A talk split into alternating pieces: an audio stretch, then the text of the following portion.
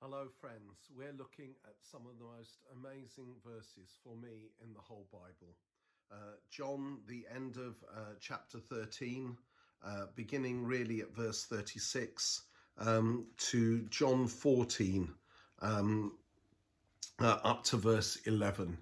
And uh, this is just beautiful stuff. I'll just go through it very, very quickly.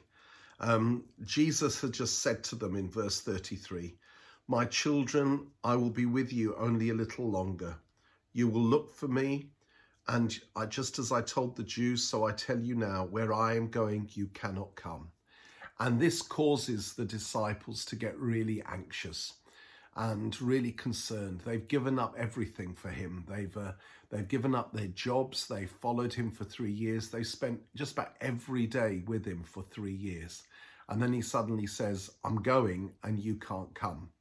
And they ask some questions, and their questions uh, cause Jesus to give the most brilliant, wonderful, and beautiful teaching. First of all, Peter says, uh, Lord, where are you going? It's a very good question. Where are you going? And then Jesus says, um, Where I'm going, you cannot follow now, but you will follow later. And then Peter says, Lord, why can't I follow you now? I'll, I'll lay down my life for you. I've given up my job for you. I've, I've I'll, I'll do anything for you. Uh, and, and then Jesus says, do not let your hearts be troubled. You believe in God, believe also in me.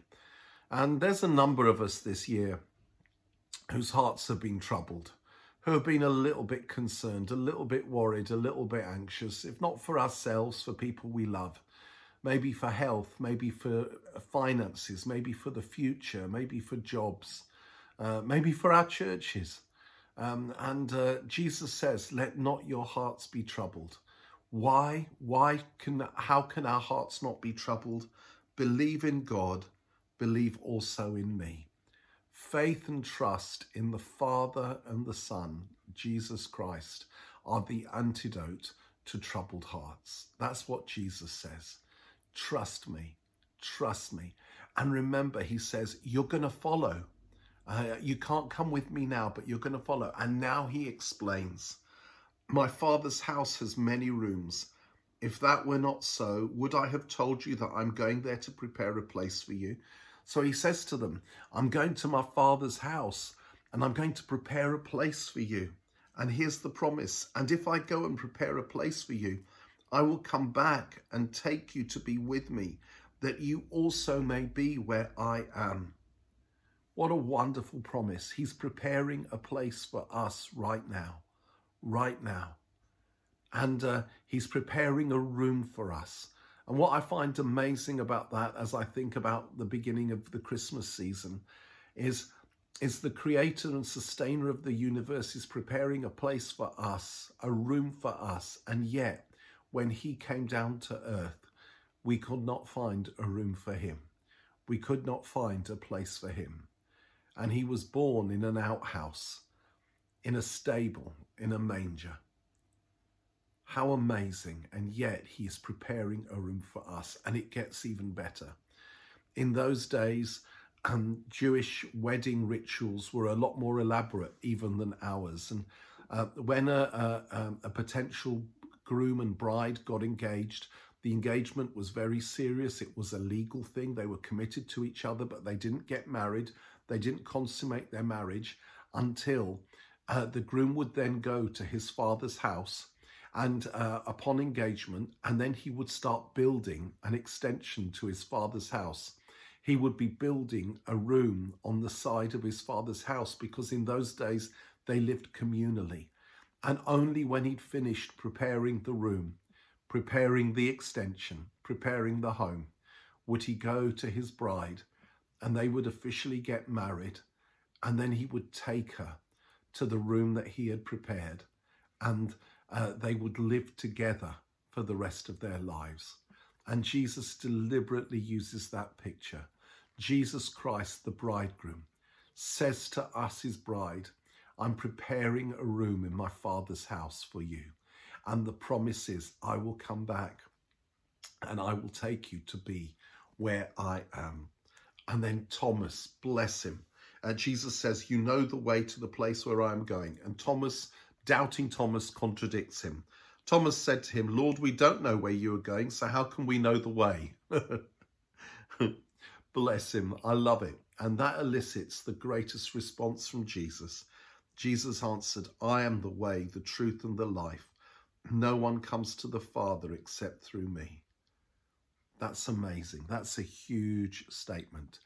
He doesn't say to Thomas, This is the way. He doesn't say to Thomas, Turn left here, turn right there, here's the map. He says, I am the way. I am the truth. And I am the life. It's all in me. And, and if I'm if I'm looking for a restaurant and I get lost and I ask someone in the street, how do I get to such and such a restaurant? And they tell me, uh, go down this road, turn third left, then second right, then up the hill, uh, then by the pub, veer left. You know, I'm thinking, oh my goodness, I'll never remember the directions. You don't have to remember the directions, folks, because Jesus is like the person that you ask the way, and he says, oh, I'm going there. Follow me. I'm going there. I don't have to remember everything. I just have to follow him because he is the way.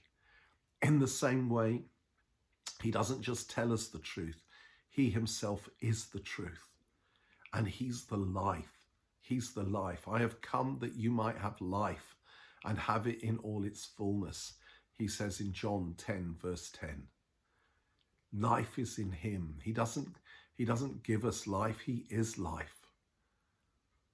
And we're going to spend forever with him. That's eternal life, being with him eternity without him isn't life, it's existence, it's eternal existence. I don't want to exist for eternity. I want to live for eternity. And that's what he promises. And, and why is he the only way? Why is he the way to the Father? He's the way to the Father because he comes from the Father. Because as he says at the end of this passage, this beautiful passage, he says to Philip, when he says, show, Philip says, show us the Father. And, and, Jesus says, You've been looking at him. You've been looking, when you see me, if you see me, you see the Father. For I am in the Father, and the Father is in me. The Father and the Son are so close, they're in each other. They're the same, and yet they're different. And that's why Jesus is the only way to the Father, because he's the only one who's come from the Father. If we want to see what God the Father is like, just look at Jesus in his beauty and his grace and his kindness and his meekness and his lowliness and his tenderness and his compassion and his strength. That's where we're going. We're going to be with our bridegroom, the Lord Jesus Christ, in the Father's house. And that, my friends, is flipping good news. God bless you.